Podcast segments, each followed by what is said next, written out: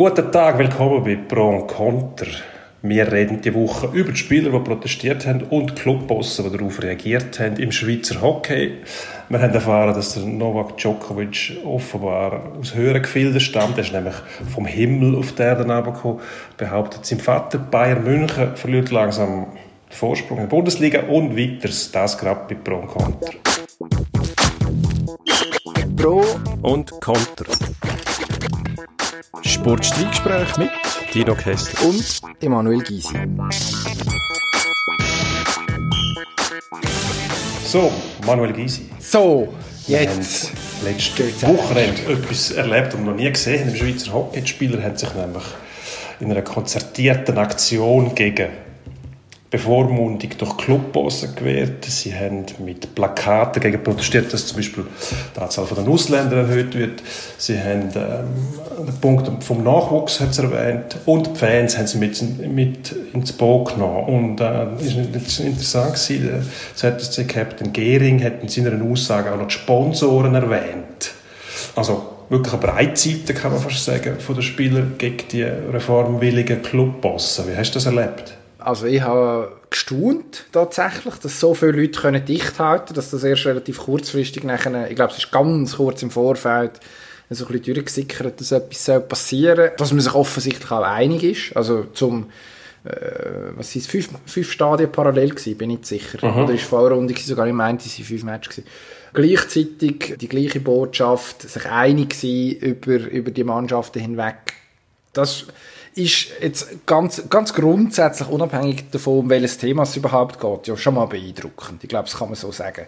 Spricht auch gegen die Behauptung, dass die Schweizer Spieler irgendwie gleichgültig und lahm und nicht in der Lage sind, da irgendwie eine schlagkräftige Gewerkschaft auf die Beine zu stellen. Das ist ja bis jetzt immer so ein bisschen vorgeworfen worden und ich glaube, spätestens seit dem Samstag ist klar, okay, die sind durchaus bereit, den Kopf ein bisschen rauszuheben als ist jetzt nicht aufregend, weil wir uns in dieser Frage natürlich einig sind. Wir haben das an dieser Stelle auch schon besprochen. Aber grundsätzlich begrüßen wir das natürlich, dass zum einen äh, noch eine Diskussion angefacht wird darüber, wie die Ligareform, um die geht es eigentlich, äh, aufgehängt an der Anzahl Ausländer, die sollen zugelassen werden ab der übernächsten Saison, dass über die noch einmal diskutiert wird, dass vor allem da ein bisschen Zug reinkommt und dass sich die Spieler sich bewusst werden, dass sie dann schon auch noch irgendwie zum einen eine Verantwortung haben, aber auch eine gewisse Macht. Also es, es, es geht Hand in Hand, dass sie einfach nicht nur da sind, zum, zum Geld abkassieren und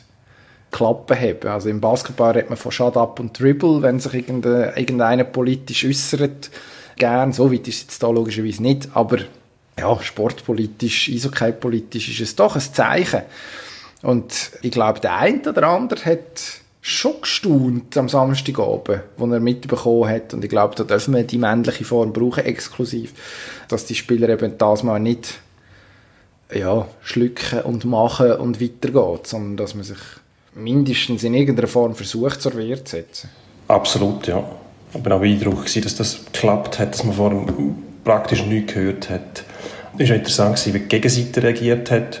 Und äh, da wird man vielleicht schnell noch einen Originalton einspielen. Das war vom Abend vorher. Gewesen. Der Marc Lüthi vom SCB ist darauf angesprochen worden, wie die neue Clubvereinigung, also im Moment ist sie ja noch im Gang, die, die Versammlung von ähm, Geschäftsführern kommuniziert. Hören wir schnell rein kommunizieren, das scheint mir auch ganz wichtig, weil der Gegenwind auch von außen ist enorm. Gerade Wir sind Flasche in der Kommunikation. Und zwar ah, alles. Ich will noch ein Wort, bitte.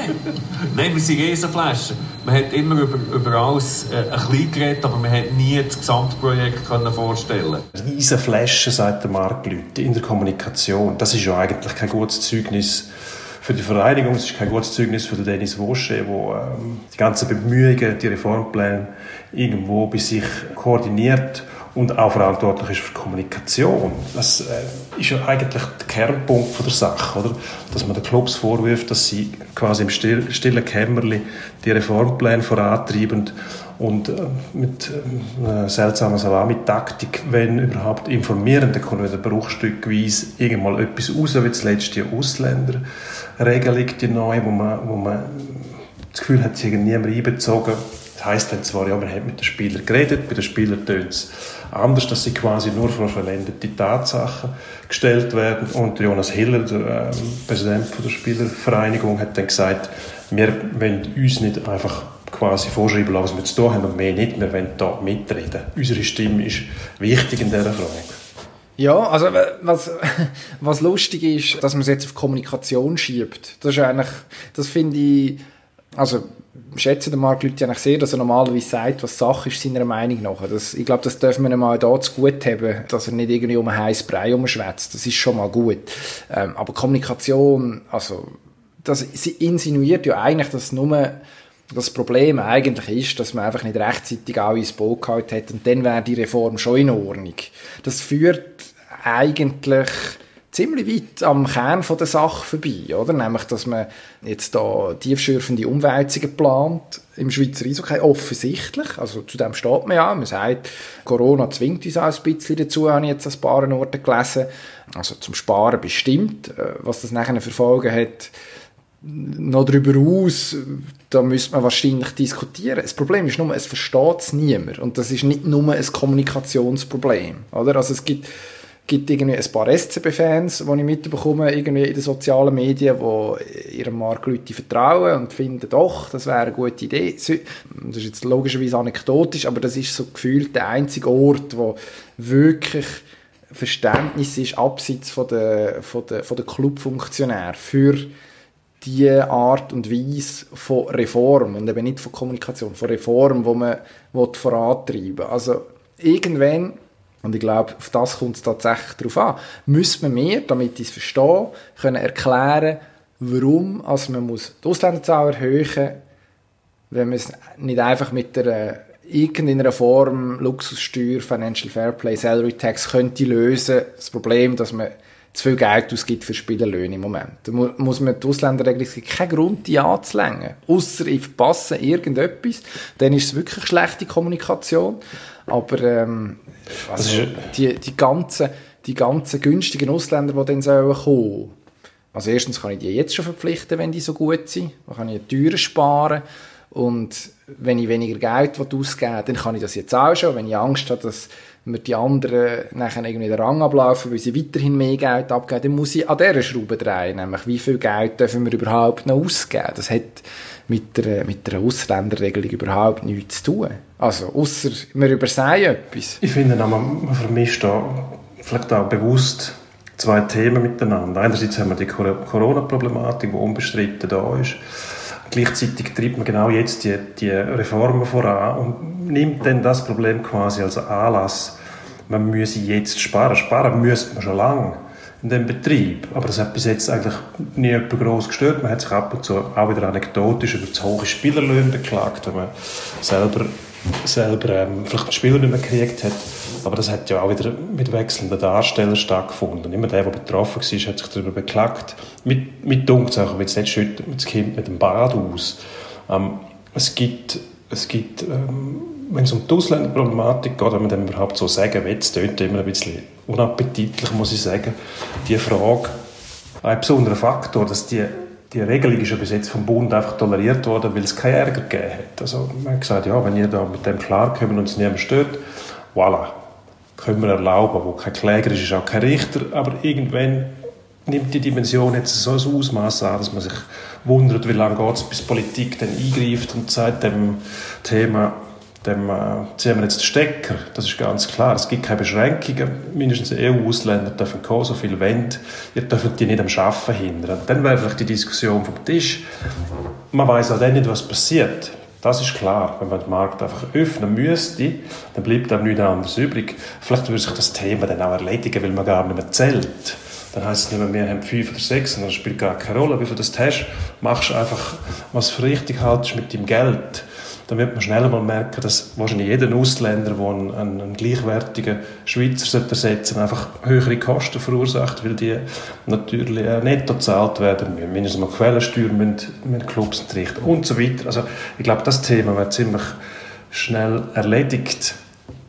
Der andere Punkt für mich ist, wo ist die Solidarität unter diesen Clubs? Wenn die Krise, die Corona-Krise, die Liga so durchschüttelt und man Fonds Perdu-Beiträge braucht, dann finde ich es auch, wenn die Bedingungen stimmen. Erstens einmal. Zweitens, wieso hat sich Clubs nicht selber da mal äh, Ist-Zustand erstellt und gesagt, das Geld, das wir zur Verfügung haben, das verteilen wir jetzt so um, dass die, die weniger haben, ein bisschen mehr kriegen. Dann einigen wir uns darauf, dass wir dieses Jahr keine Transfers mehr machen. Das heißt nicht Transfers für nächstes Jahr, perspektivisch, sondern in dem Jahr holen wir keine Ausländer mehr. Wenn einer zwei hat, spielt er mit zwei. Wenn einer drei hat, spielt er mit drei. Wenn es Verletzungen gibt, die absolut Branchenrisiko sind im Sport, dann holen wir nicht sofort wieder einen neuen Ausländer, sondern wir kommen mit dem aus, was wir haben. So senden wir ein Signal ans Publikum, hey, wir sind tatsächlich am Sparen. Das passiert jetzt nicht. Ich glaube, auch dort berührt Mark Lüthi mit seiner Aussage, wir sind in der Kommunikation flashen, wir sind auch PR-mäßig flashen, meint er wahrscheinlich damit, weil die Aussenwirkung, die das ganze Konstrukt im Moment abgibt, ist wirklich erbärmlich, muss man sagen. Also das hätte man können umgehen, indem man einfach mal darüber nachdenkt hat, was müssen wir jetzt machen und was müssen wir jetzt bestimmt nicht machen. Ich finde, das, ja, das Gott, jetzt dreht sich alles immer wieder um das Geld. Oder? Also, der Eindruck ist jetzt, sie brauchen einfach Beiträge. Und sie bemängeln zu Recht, dass die Konditionen einfach nicht vernünftig sind. Also, der Durchschnittslohn, der über 150.000 ist, nur anzuschauen, statt die Gesamtlohnsumme vom Club das gibt dann, führt dann zu so skurrilen ähm, Mechanismen, dass man eigentlich müsste sagen, wir müssen eigentlich noch mehr teure Spieler haben, dass wir den Durchschnittslohn abbringen. Das ist ja nicht der Sinn davon. Also ein Club, der jetzt weniger ausgibt als vor drei Jahren, hat tatsächlich dann in dem Durchschnittsbereich einen höheren Lohn. Und das ist das Ziel von der Sache. Also das muss sicher stimmen. Aber nachher, wie man mit der Krise umgeht, das finde ich eigentlich das größte Problem, ehrlich gesagt. Ja, erbärmlich, ich weiß nicht, ich finde, das ist... Äh es sind irgendwie zwei Diskussionen, oder? Aber auf eine Art, also ich finde das nicht, ich finde das tatsächlich nicht dramatisch, wenn man an der einen Stelle noch, keine Ahnung, äh, einen Ersatzausländer verpflichtet für einen Verletzten, der ist äh, für die Versicherung gezahlt, finde ich okay. Finde ich auch aus sportlicher Perspektive in Ordnung. Man muss die Leute irgendwie auch bei Stangen behalten, dass sie weiterhin mindestens den Eindruck haben, es ging um etwas. Ähm, dass man dann ja, ich finde nicht, dass man muss überborden dabei und dass man muss im grossen Stil, keine Ahnung, noch den 5., 6. und 7. Ausländer verpflichten, aber das, das ist ein anderes Thema.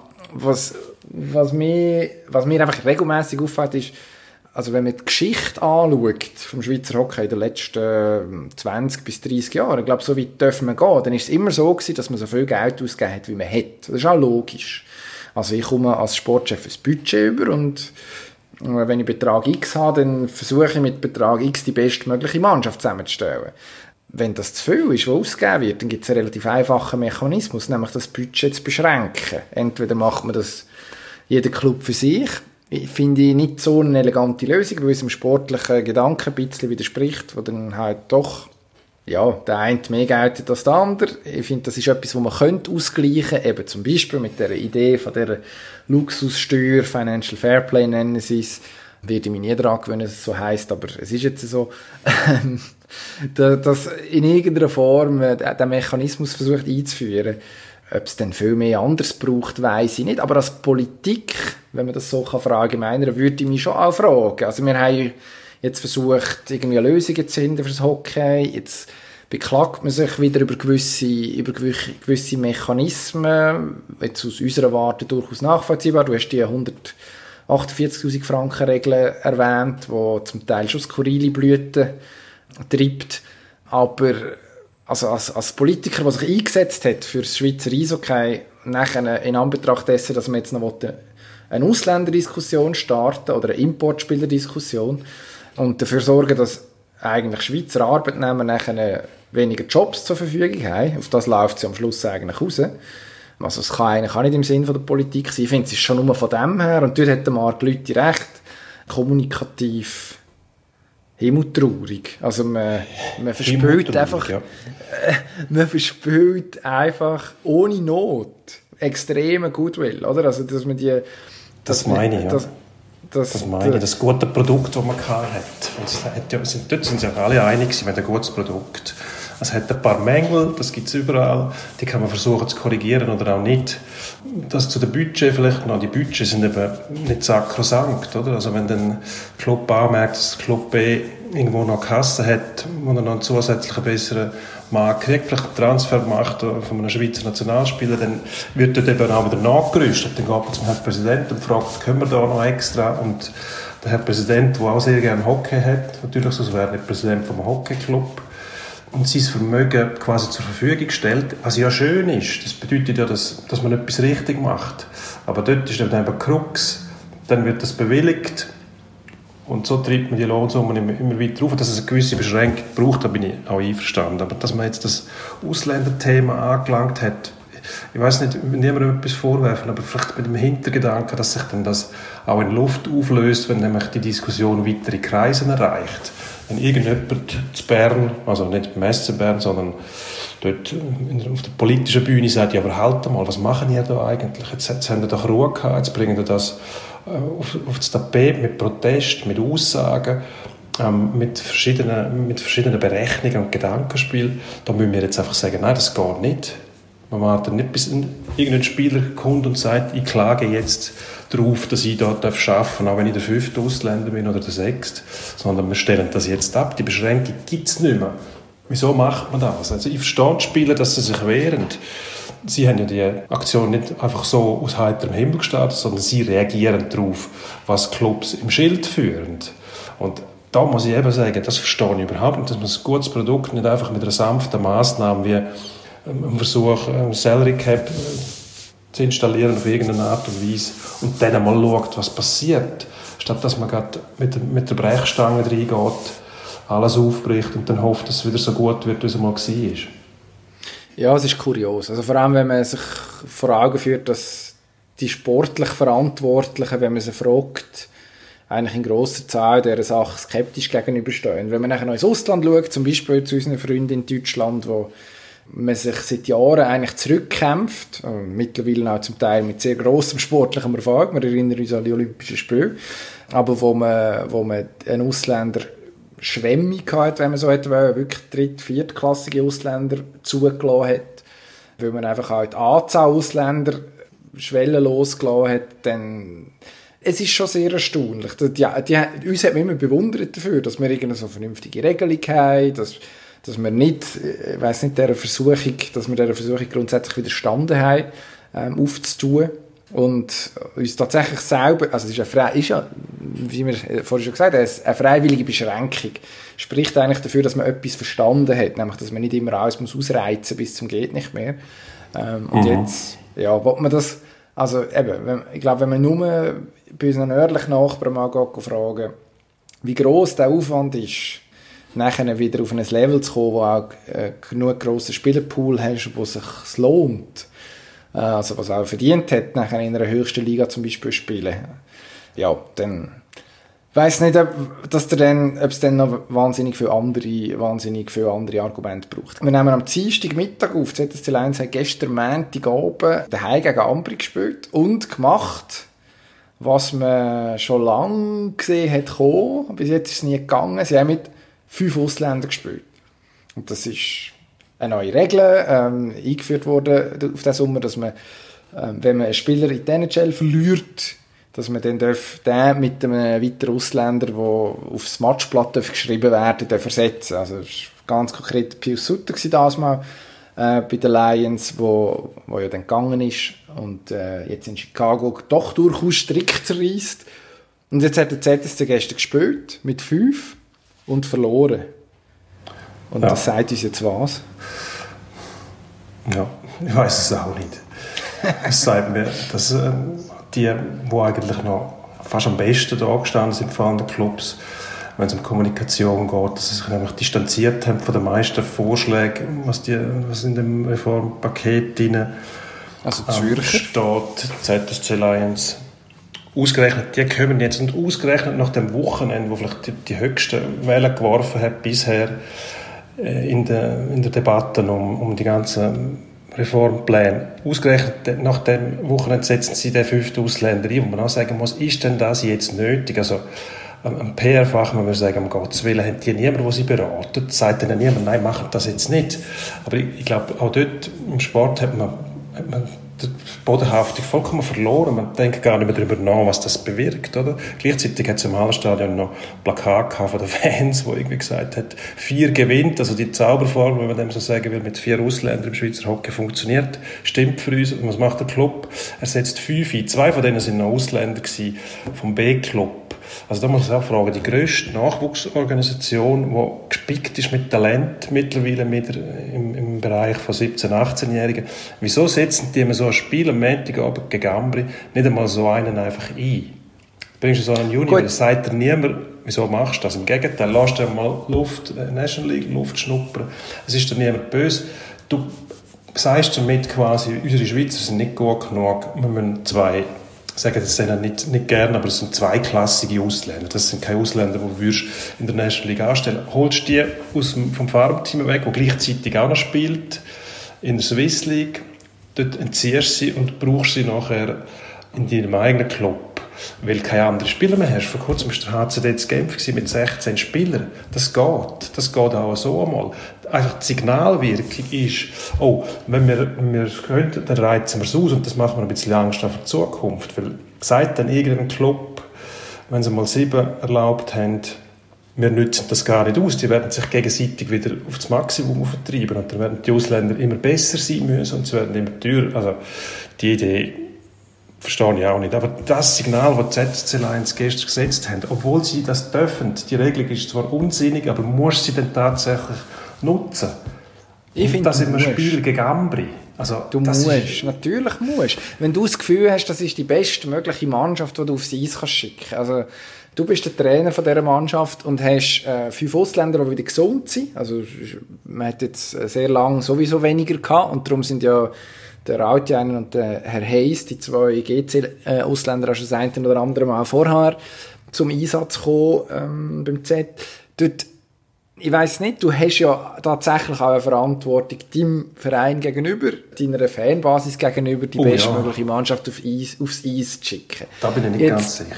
Wenn, wenn du, wenn du die meiner Meinung nach unsinnige Regeln hast in dieser Liga, ich finde die nicht, ich finde die nicht schlau. Also die erschließt sich mir überhaupt nicht. Aber das ist nicht das Nein, Thema. Wenn es die gibt, ja. wenn es die gibt, dann finde ich, spricht überhaupt nichts dagegen, das tatsächlich auszunutzen. Dann spielt halt der Herr Hayes und dann spielt halt der Herr Rautjanen, der übrigens, ich finde, gar nicht so furchtbar schlimm unterwegs ist. Kommt noch dazu, die sind sowieso schon da, also die sind jetzt halt einfach bei der GCK Lions gewesen, aber die, die belasten das Budget von der ZSC-Organisation nicht zusätzlich. Das, ist das nicht, gerade Das wäre dann, das wär dann der Ryan Lash gewesen, wo man, wo man im, äh, im Januar geholt hat, wo ja. sich durchaus jetzt auch ausgezahlt hat. Also ich finde, eigentlich sind es zwei Punkte. Ich finde zum einen, ja, wenn du das darfst, dann sollst du das auch machen und dann finde ich das auch überhaupt nicht schlimm. Finde ich moralisch null verwerflich. Ich finde es verwerflich, dass man die Regeln eingeführt hat, aber wenn es sie gibt, machen. Es zeigt aber auch genau das, also es, es führt eigentlich die Aussage ad absurdum, wo wir in den letzten paar Wochen immer mal wieder können hören von diversen Clubverantwortlichen, die gesagt haben, ja, nur weil wir den sieben Ausländer dürfen einsetzen, wenn denn das irgendwann einmal kommt, heißt das ja gar nicht, dass wir das machen ja, das, das fällt einem dann schwer zu glauben, wenn man sieht, dass man, dass man dann halt die, die Weg findet, um irgendwie doch auf fünf Ausländer auf dem Matchplatz zu kommen. Ja, verloren haben sie aber nicht wegen dem. Verloren haben sie, weil der Herr Berni in einem bisschen ungeschickten Moment den eigenen Goalie tunnelt hat, in etwa 10 Minuten vor Schluss. Das ist ja. eines der schöneren Eigengol von der jüngeren Geschichte. Gewesen. Ich glaube, fast noch wichtiger war, dass äh, vor dem ersten Gegengol die Verteidiger Marti und Noro plötzlich beide auf der gleichen Seite gestanden sind und der Brandon Perlini quasi über das halbe Feld können allein auf das Goal zurfahren. Das war auch noch erstaunlich, gewesen, aber das Eigengoal, muss ich auch sagen, ist etwas, etwas von Erstaunlichem gewesen. Ähm, dass man so also, das Goal herfährt und dann, ja, dann kann alles passieren, das stimmt. Nein, verloren haben sie wahrscheinlich nicht wegen dem, aber es ist einfach für mich, steht da ein bisschen eine Aussage dahinter. Natürlich dürfen sie es machen, die Regeln erlauben sie es auch, wie du sagst, müssen sie es machen. Moralisch ja. finde ich das nicht verwerflich, es ist einfach nicht sehr geschickt in dem Moment, wo man erst gerade noch über die Ausländer diskutiert und Clubs, die sollten sparen, das aber nicht machen. Und dann kommt der ZSC und hat einen Hintergedanken. Was ist denn der Hintergedanke dabei? Also, ich würde mich freuen, gegen den ZSC zu spielen in den Playoffs, wenn die mit fünf Ausländern kommen. Dann habe ich als Gegner schon die Entschuldigung parat. Ja, die haben fünf Ausländer, wir haben nur vier. Haben wir nichts können machen ich, So motivierst du natürlich den Gegner an und gibst ihm vor allem das, was der Profisportler am liebsten hat. Das ist eine Ausrede. Eine Ausrede vor einem Ereignis, das nimmst du mit Handkuss. Ob das eine kleine Verletzung ist oder ein Haufen Ausfälle, irgendetwas, wo, wo du kannst Druck schon mal ein bisschen von deinen Schultern nehmen. Und das geht mit einem fünften Ausländer im Gegner wunderbar. Also ich hätte mit dem anders, äh, mit dem anders. Ich hätte das, ich das gut überlegt und gesagt, nein, wir machen das nicht. Wir dürfen, da haben wir den moralischen Vorteil nachher wirklich auf unserer Seite, wenn wir sagen, wir dürfen zwar, aber wir machen es nicht. Wir spielen mit denen, die wir haben. Im Moment sind andere Sachen wichtiger. Die Corona-Krise, die nebenbei noch läuft, wo die Fans es verunmöglicht, ins Stadion zu gehen und so weiter. Leute, die selber leiden, die wirtschaftliche Sorgen haben. Da finde ich einfach, muss man dann wirklich alles ausrützen und den Normalbetrieb aufrechterhalten und ist man nicht in der Lage, auch mal eine Message auszugeben, zu sagen, ja, wir kriegen Bundesgelder, dafür beschränken wir uns, wo es nur geht und, und ziehen den Spargedanken auch mal durch und reden nicht nur davon. Und eben, das hat für mich ganz viele Facetten. Aber wie du es richtig gesagt hast, sie dürfen es machen und es ist moralisch nicht verwerflich. Ich finde es irgendwo durch einfach nicht bis zum Schluss durch überlegt. Was ist denn das Ziel? Haben sie es jetzt gemacht, weil sie vielleicht äh, im Göpp gegen den SCB nachher mit fünf spielen wollen? Können sie sagen, ja, haben wir ja schon mal gemacht, also was ist denn so besonders? Und nachher wird es einfach akzeptiert. Aber meine, wir haben, wo die Regel nie geführt worden ist, haben wir als Beispiel darüber gelacht, was denn passieren würde. Stell dir mal vor, ZSC, einer von den bestgeführten Clubs eigentlich mit dem mit wahrscheinlich stärksten finanziellen Background, spielt gegen Ambri und muss fünf Ausländer einsetzen gegen die, die, die Kleinen sind, die nicht viel haben. Da lachen ja die Hühner. Und genau das passiert. Und wie so, der Zufall so will, verlierst du den Match auch noch. Also, das ist, kommt für mich schon am PR-Debakel nach. Auf Mitleid darfst du nicht unbedingt hoffen. Aber äh, Stichwort PR-Debakel, ich glaube, wir müssen das Thema weitergehen, schleunigst. Wir haben immerhin haben wir heute nicht behauptet, wir seien schnell. Von dem her ist es auch okay, dass wir seit einer Weile jetzt über Hockey geredet haben. Wir müssen auch schnell über Tennis reden. Am Wochenende hat Novak Djokovic sein 18. Grand Slam Turnier gewonnen. Und hat ziemlich viel Aufregung gegeben. Wir haben letzte Woche schon darüber geredet. Es ist wieder um seine Verletzung gegangen, wo einiges mehr Thema geworden ist, nachher auch sogar nach dem Final. Und jetzt hat sich im äh, Novak Djokovic sein Vater zu Wort gemeldet. Wieso nicht? Und hat interessante Aussagen tätigt.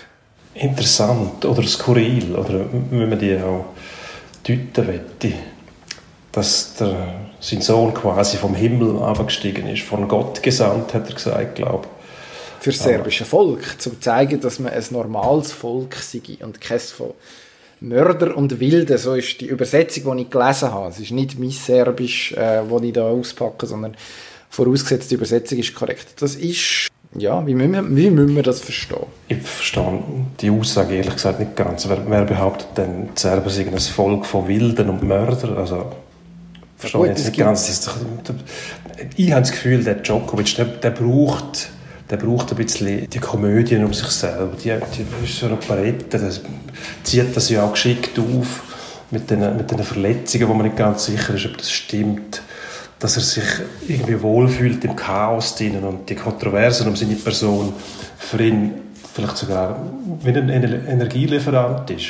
Ich weiß es nicht, aber das kannst du, also wenn es dir nicht passt, dann fühlst du dich nicht wohl mit dem. Und dann kannst du im Normalfall als, als Spitzensportler die Leistung nicht bringen. Also muss ihm recht wohl sein dabei, was das Ganze noch was den ganzen Eindruck noch verstärkt. Wir haben in der Vergangenheit schon Diskussionen gehabt. Da war die Adria-Tour mit Corona-Infektion da war die, die ähm, Impfquerdenkerei von seiner Frau, glaube ich. Was hat sie gesagt? Karies. Karies oh, wir müssen es noch Schwangerschaft. Schon wieder verdrängt. Also, Ungefähr total, so. Total schräg. Vielleicht brauchen die den, den Wirbel zum, zum zusätzliche Energie aufnehmen. Ich weiß es nicht.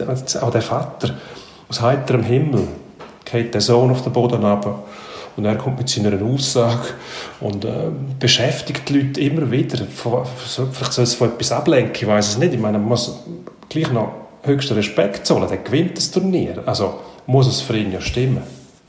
Gut, also was man muss sagen, wenn es einer weiß, wo der Sohn herkommt, dann der Vater ist wahrscheinlich schon einer der Verdächtigen, dass er etwas äh, Gewinnbringendes kann sagen zu dem Thema. Ich weiß es nicht. Also was mir lustig dünkt oder lustig bemerkenswert, tut so eine Front auf. Es ist, ähm, du hast vorhin gefragt, eben, warum sagt denn, denn überhaupt jemand, ähm, man hat das Gefühl, die Serben seien, seien Wilde und Mörder. Es ist eine, also ich interpretiere das so aus meiner Warte, dass man seit, seit dem ja, Beginn des Balkankonflikts sich, glaube so wahrgenommen fühlt, auf, auf serbischer Seite zum Teil. Ähm, und wir werden jetzt da den Teufel tun äh, und uns, und uns in, die, in die Feinheiten von dem Konflikt rein, rein äh. Ich glaube, das ist nicht der richtige Ort. Ähm, aber das, das muss ja von dort her irgendwie rühren. Er macht ja nachher noch die Front auf, also der Vater Djokovic, das ähm, jetzt eben die Russen kommen, also die russischen Tennisspieler, äh, Medvedev, Rublev und Konsorten, dass die Chinesen angefangen haben, gross, gross aufspielen und dass sich der Westen müsse daran gewöhnen, dass wir, also er redet von mir, inklusive der Serben, halt eben auch äh, wissen, wie der Wagen oder wie der Karren läuft oder wie die Welt funktioniert. Ähm, das stellt es steht gar nichts in Ab es steht niemand in Abrede, oder? Also es hat nie jemand behauptet, das sei nicht so ähm, außer ich habe etwas übersehen. Es wirkt so, als ob das wie eine, als es wie so eine, so, es glaubt niemand an mich, darum zeige ich es uns jetzt gerade umso mehr. Es ist sogar eine relativ simple Motivationsstrategie, so kommt es für mich über, dass man sich einfach sagt, ich, Novak und meinetwegen noch Papi Novak, ähm, gegen den Rest der Welt und das, das treibt einem offensichtlich an.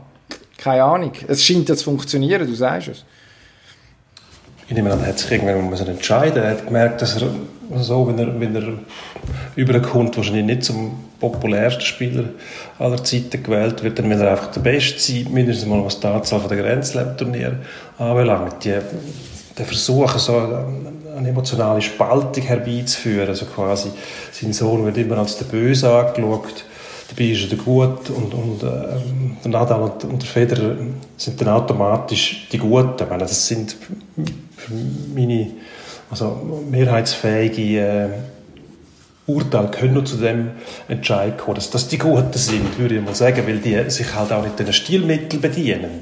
Das ist immer alles irgendwo auf Krawall, oder? Das ist äh, außerordentlich aus der Reihe tanzen. Mir ist eigentlich gleich, wo die Leute herkommen, wenn ich denen zuschaue, wie sie Tennis spielen. Mir doch wurscht, ob das ein Serb ist, ein Russ oder ein, ein Chines, die sollen den Zugang haben zu diesen Turnieren und die Besten sollen gewinnen. Das ist jetzt eine Phrasendrescherei gewesen, wo ich mich selber überrascht habe. Das darf man sagen, Dabei. das machst du aber gut. Sehr, sehr vielversprechend. Nein, also was man was mich wundernimmt, also die Chance ist ja groß, dass Novak Djokovic irgendwann mehr Grand Slam Titel wird gewonnen haben als der Federer und der Nadal. Ich glaube, schon nur was sein Alter angeht und äh, wenn man Nadal seine physische Verfassung anschaut, wo man nie genau weiß, okay, kommt er jetzt noch einmal zurück, äh, wobei bis jetzt hat er uns jedes Mal noch Lüge gestraft.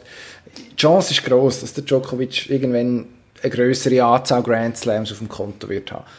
Was passiert denn? Also gibt es denn, ich weiß nicht, dann wird, wird auch der eine oder andere wahrscheinlich noch eher umschwenken, sagen, ja, Novak, du bist wirklich der Größte. Schon nur einfach aus statistischen Gründen.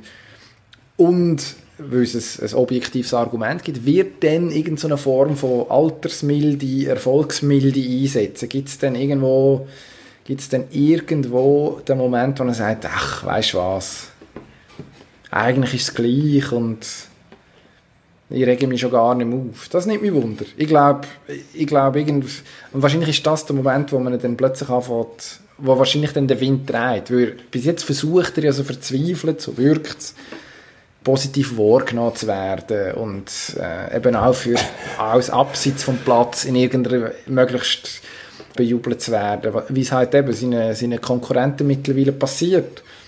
Gut, aber das ist aber so etwas, was man nicht erzwingen kann, leider also so viel Versuche zum positiv wahrgenommen werden unternimmt er aus meiner Perspektive eigentlich nicht. Er versucht hingegen alles zum möglichst negativ wahrgenommen werden mit diesen Aktionen.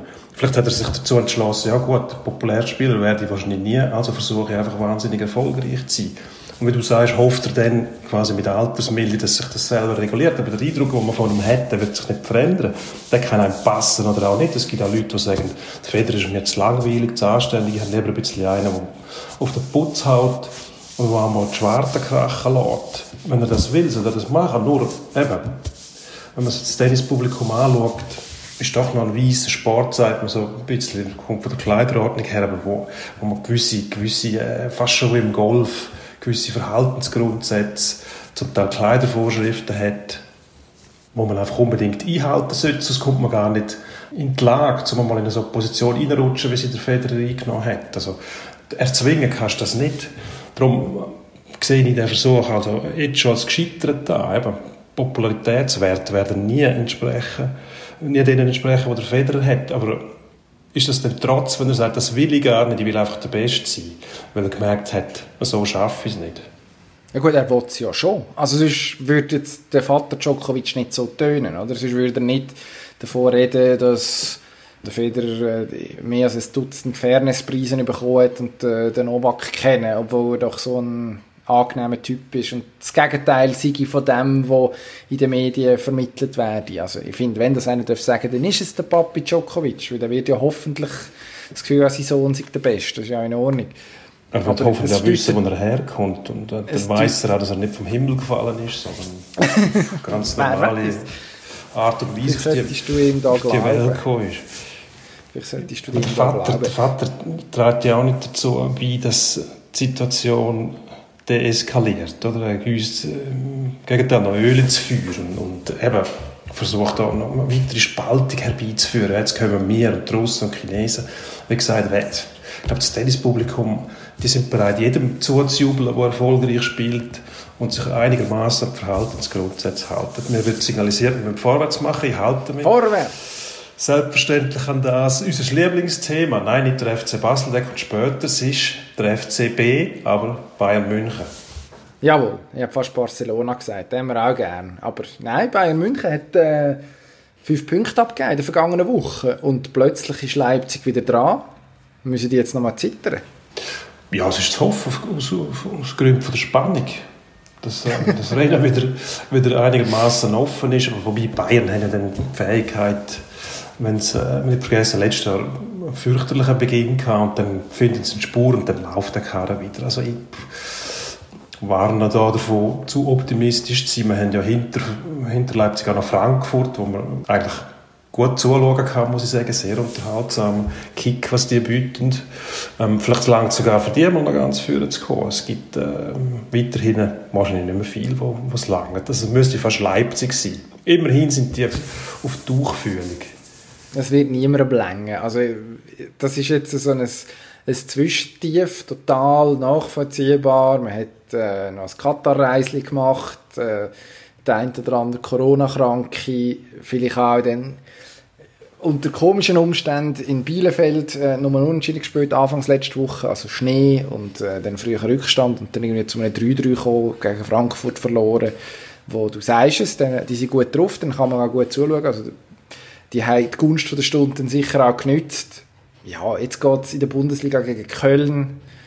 Das wird ziemlich sicher ungefährdeter Sieg und dann müssen wir schauen, dann muss Leipzig schon schauen, dass man in Gladbach gönnt im Samstagabendspiel, nein, nicht in Gladbach, gegen Gladbach, gegen einen Gegner, der ja, nicht unturbulent unterwegs ist in den letzten Wochen, aber mindestens eine Grundqualität hat und vielleicht rappeln sich die jetzt auch langsam wieder auf.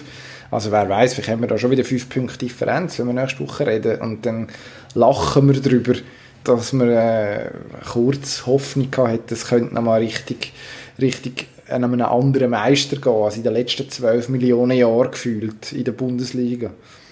Immerhin ist die Hoffnung da. Das haben wir zu dem Zeitpunkt eigentlich schon lange nicht mehr gehabt. Meistens war das Rennen schon fast entschieden. Gewesen. 22 Runden? 22 Runden. Was ist, was ist, ich weiß nicht, was der Rekord war, wenn, wenn es entschieden war. Aber mindestens kann man sich die, die Spannung einreden, sagen wir es so.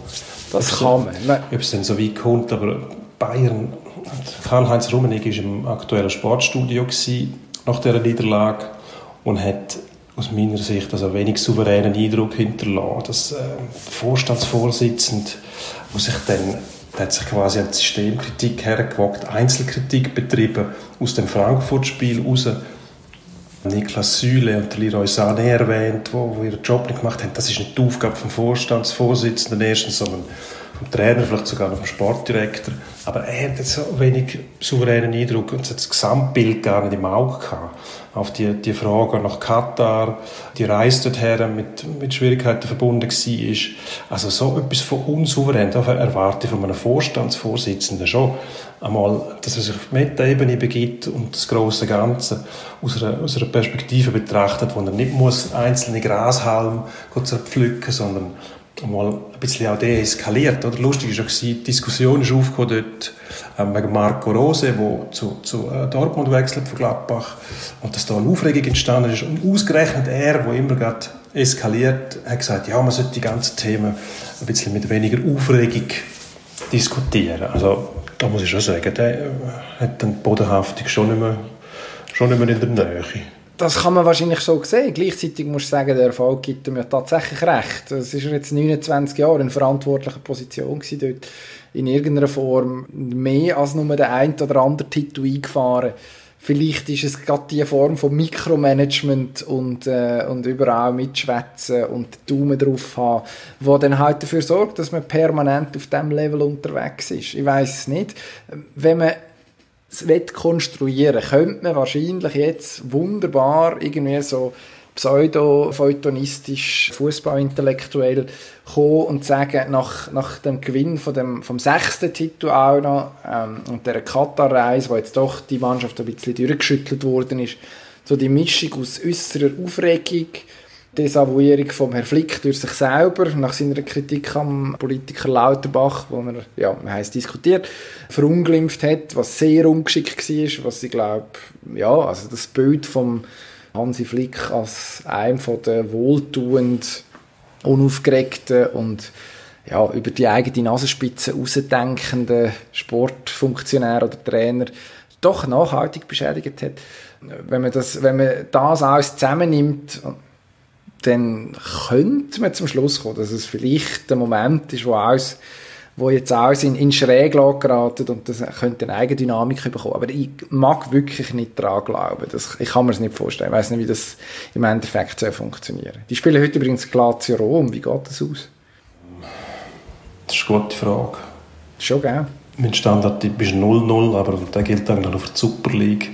Aber ähm, es könnte ein 2-1 geben. 2-1, sage ich doch 2-1. 2-1, okay. Sagen, es gibt ein 1-1 und dann machen sie es aber im Rückspiel so etwas von klar. Also, wir müssen weiter, wenn wir sie wirklich am Quatschen, wie die Blöden. Eishockey, noch einmal kurz zum Abschluss vom oberen Themenblock, von dem, wo wir ein bisschen ausführlicher schwätzen, oder eben sehr ausführlich. Der Nico Hischer, unser erster Nummer 1 Draft überhaupt, ist endlich zurück auf dem Eis, hat lange müssen zuschauen, Beinverletzung gehabt und äh, jetzt ist er wieder da und jetzt hat er das C auf der Brust. Ist Captain mit, was ist er, 22? Blutjung, kann man sagen. Schon der Chef von dieser Mannschaft in New Jersey. Was ist da deine Reaktion? Ein bisschen erstaunen, aber andererseits, äh, das Modell gibt es in der NHL halt schon seit längerem. Äh, Sidney Crosby ist auch sehr jung, Nummer 1 drauf, direkt Captain geworden. Ich glaube, das ist ein bisschen ein anderes Modell, als wir es kennen. Bei uns ist der Captain immer einer der Reifen, von den Erfahrenen. So ein Silberrücken soll das sein, wo die Mannschaft dann auch entsprechend muss mitreißen. Ich glaube, das Modell haben sie in der NHL gar nicht. Der Captain, das ist mehr ein Spieler, den man vielleicht als, als äh, Posterboy auch noch am Mann bringen will in diesen Organisationen. Dass dort halt auch mehr auf die Selbstständigkeit gesetzt wird von den Spielern ist, glaube logisch. Also, eben bei uns braucht man einen Captain immer noch als einen, der auch soll in der Garderobe den Verstimmung sorgen und mal äh, das Feuer empfachen muss. Ich glaube, das erwartet man dort nicht. Er ist schon wie so Nico Hischier, wenn man sagen muss, ist nicht so ein Typ, der ähm, mit einem Lautsprecher versucht, die Leute zu erreichen, sondern wahrscheinlich einfach seinen Job macht, seine Vorbildfunktion erfüllt und, äh, und mehr nicht.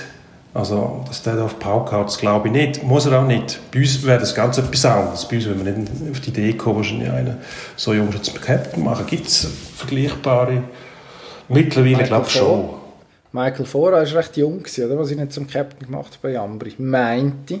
Könnte sein, ja. Aber das ist auch ein Modell, was sich bei uns vielleicht mehr oder weniger langsam durchsetzt. Man baut eher auf einen Führungskern oder die Eigenverantwortung der Spieler. Noch nicht so der NHL. Aber eben, früher hat es es nicht gegeben. Als ich in die erste Mannschaft kam, in Chur, ich glaube, das erste Mal ins Training mit der ersten Mannschaft, hat einer gesagt, du ziehst in der Dusche um. du hockst sicher nicht zu uns rein. Und das hat man irgendwie einfach angenommen, weil das ganz eine andere Zeit war. Oder? Man hat mit den Zähnen knirscht und gesagt, der Doppel, ah, das gibt es doch nicht, oder? Weil man halt schon von Generation zu Generation auch ein anderes Verständnis hat davon, was in einer Mannschaft soll ablaufen und was nicht. Aber das hat sich dann erst schrittweise so ergeben, dass man die Junioren dann mal willkommen heißt und denen hilft, statt sie äh, quasi als äh, Konkurrenz, was sie ja sind, logischerweise, die wollen den Platz wegnehmen, aber gleichzeitig das Denken, eben, die Mannschaft muss irgendwie weiterkommen, wenn einer hilft dabei, ist das gut. Ah, war dann auch eine Aufgabe vom Trainer, die Junioren mehr oder weniger zu integrieren und sie nicht der Willkür der Mitspieler zu überlassen, weil das soll ja nicht passieren. Oder? Darum finde ich das eigentlich gut, dass man diesen Leuten schon im jungen Alter das Vertrauen ausspricht und damit auch ein Statement abgibt. Ja, ich finde, also, durch muss man, ist es eigentlich die logische Konsequenz, wenn man es anschaut, oder? Also du, ist offensichtlich jemand, wo man grosse Stücke drauf hat, sonst hat man ihn nicht so früh draftet. Jetzt ist gut, der Herr Shiro, der das damals gemacht hat, ist, ist nicht mehr dabei scheint aber an der grundlegenden Einschätzung nichts geändert zu haben. Äh, man hat einen guten Vertrag gegeben, Nico Hischer. Also man erwartet sportlich einiges. Eigentlich liegt es total auf der Hand, dass man ihm die Verantwortung auch über das rausgibt. Also der muss die Rolle so oder so, also der muss so oder so eine Führungsrolle in irgendeiner Form übernehmen. Wieso das nicht auch noch offizialisieren? Wieso also es ist natürlich ein zusätzlicher Druck, weil eine gewisse, du repräsentierst etwas, also es ist schon, es wird wahrgenommen, oder? Also wenn man jetzt auch sieht, wie äh, man in New Jersey das inszeniert hat, äh, wer jetzt da der neue Captain ist, das ist dann schon nicht einfach, äh, übrigens auf dem Matchplatz ist jetzt dort 10 neben Nummer 13 und äh, es interessiert niemand, sondern man, man redet dann schon über das, es ist eine Auszeichnung. Ähm, es zeigt aber auch, dass man etwas fordert, also eigentlich ist, ist, ist relativ viel auf das rausgelaufen. Ich weiß einfach nicht, das kannst du vielleicht besser beantworten, wie das für einen älteren Spieler ist. Ich habe mir vorher überlegt, jemand, der schon länger in New Jersey ist, weil Travis Sajak wäre eine Variante. Wie ist das für so einen, der eigentlich ein älterdientes Schlachtross ist, äh, wo wahrscheinlich irgendwie noch gesehen hat, wie da der Rookie reingestolpert ist und nicht gewusst hat, wie, wo, was. Mindestens sozial in der NHL-Garderobe was macht das, also was, was, was macht es für das Gefühl von einer Mannschaft, wenn eben ein 22-Jähriger plötzlich die Position überkommt? Ja, ich nehme jetzt mal an, das gibt gar nicht, äh, ist gar kein Anlass für, für größere Diskussionen. Ich glaube, die Profis und denen, die verstehen das auch würde ich sehen das aus, aus der richtigen Perspektive, nämlich eben, das ist äh, unser, unser, unser Aushängeschild, Nummer 1 Draft und so weiter. Und dort sind sie ja im jungen Alter, werden schon als Erwachsene angeschaut, im Gegensatz zu uns in der Schweiz, wo man dann sagt, die sind noch nicht so weit, oder? Da kommen 18-, 19-Jährige in die Liga, zum Teil 20-Jährige, die einfach fixfertige Spieler sein müssen. Und ich glaube, das widerspiegelt die Tatsache, dass man 22-Jährige, das ist für die überhaupt kein, kein Thema, wieso soll er nicht Captain sein? Völlig normal. Und so werden es die Spieler anschauen. Die wissen, was der Hischier für die Organisation bedeutet, was er für einen Stellenwert hat. Und die werden den unterstützen. Was könnte mit ihrer Erfahrung? Aber ganz sicher, ich nehme nicht an, dass der darüber nachdenkt hat, ist es das für mich gut oder nicht, stört mich das überhaupt nicht.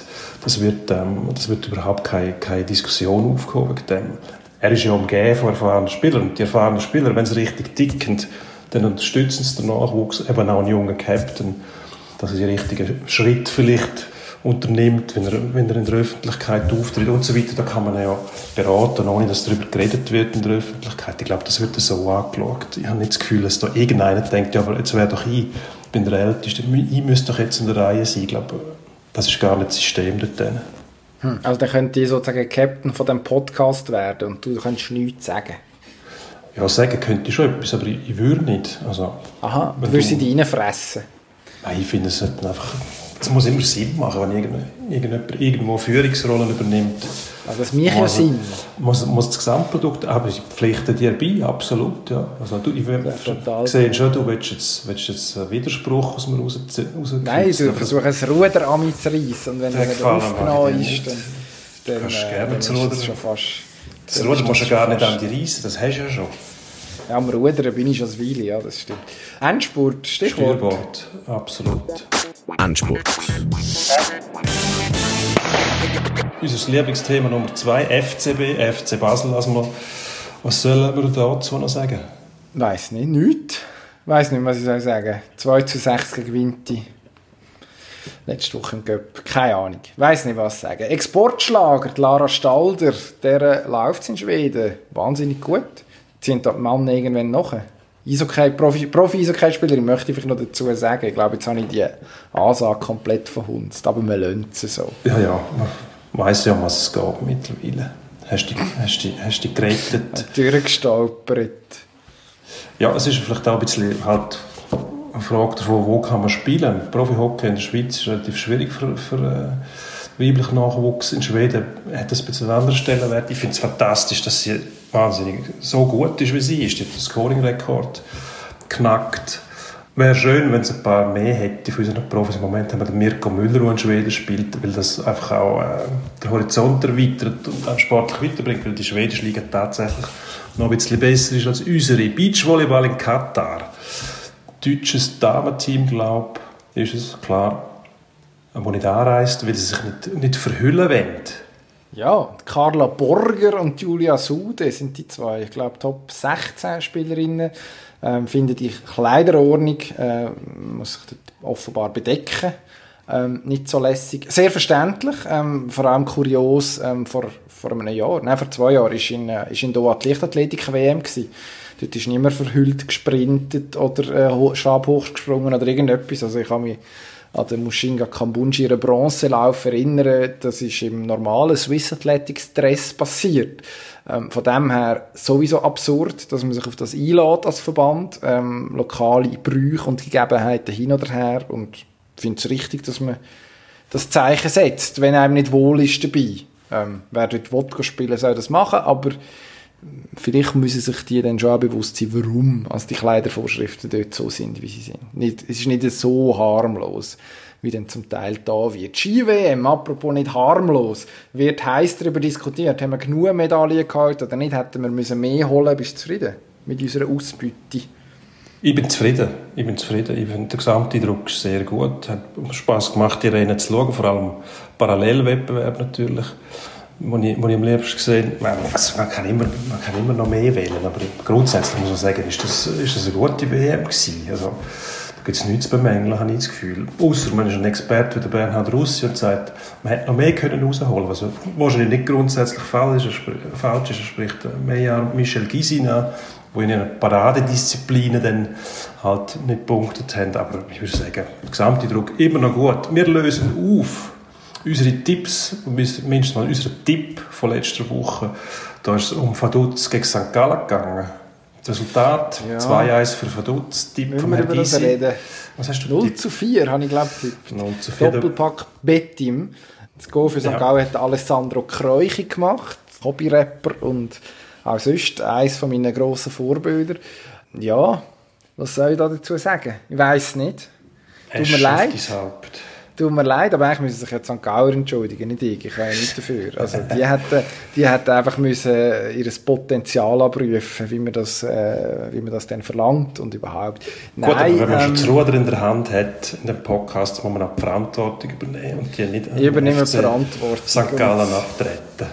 Ach, die, ich finde, da muss man schon, man muss einfach Ross und Ritter nennen und ich finde, da ist der FC St. Gallen, hat mich arg im Stich gelassen. Ähm, Gut, dann sagen wir ja, neue Chance. Jetzt ja. bleiben wir beim FC Vaduz, die haben gewonnen. Die treten in Sion an. Letzt gegen zweitletzt. Ja. Mein Tipp, 2-1 für Vaduz. 2-1 für Vaduz, wer macht ja. Goal? Das weiß ich nicht, auf jeden Fall nicht der Maxi, wie heißt er? Maxi Göppel, nein. Der Maxi Göppel leider, nicht, der ist weg mit einem Marktwert von 200'000 Euro, tut mir, tut mir leid für ihn. Ich kann dir nicht sagen, wenn Goal schießt, Gestaltkugel habe ich schon, aber die sagt man nur das Resultat voraus und nicht wer für das Resultat verantwortlich ist. Hm, also ich glaube, wir liegen wieder daneben, aber ähm, Vaduz wird sich versuchen, irgendwie einzumauern. Das machen sie ja gerne in letzter Zeit. Und geht darum nur mit äh, 0 zu 2 vom Platz. Guillaume Waro, zwei Penalty. Das ist der Tipp. Gut. Danke vielmals. Schauen mehr wir, äh, daneben. Nächste Woche lösen wir den auf. Es ist zu befürchten. Es ist Ausser du hättest recht, dann machen wir es nicht. Doch, doch, dann werde ich, werde ich mich durchsetzen. Kraft meines Amtes als jüngster Captain in der Geschichte von dem Podcast. Sehr gut. Als Captain von dem Podcast, als jüngster Captain, darfst du jetzt auch noch den Schlusssatz formulieren. Adieu. Wieder schauen.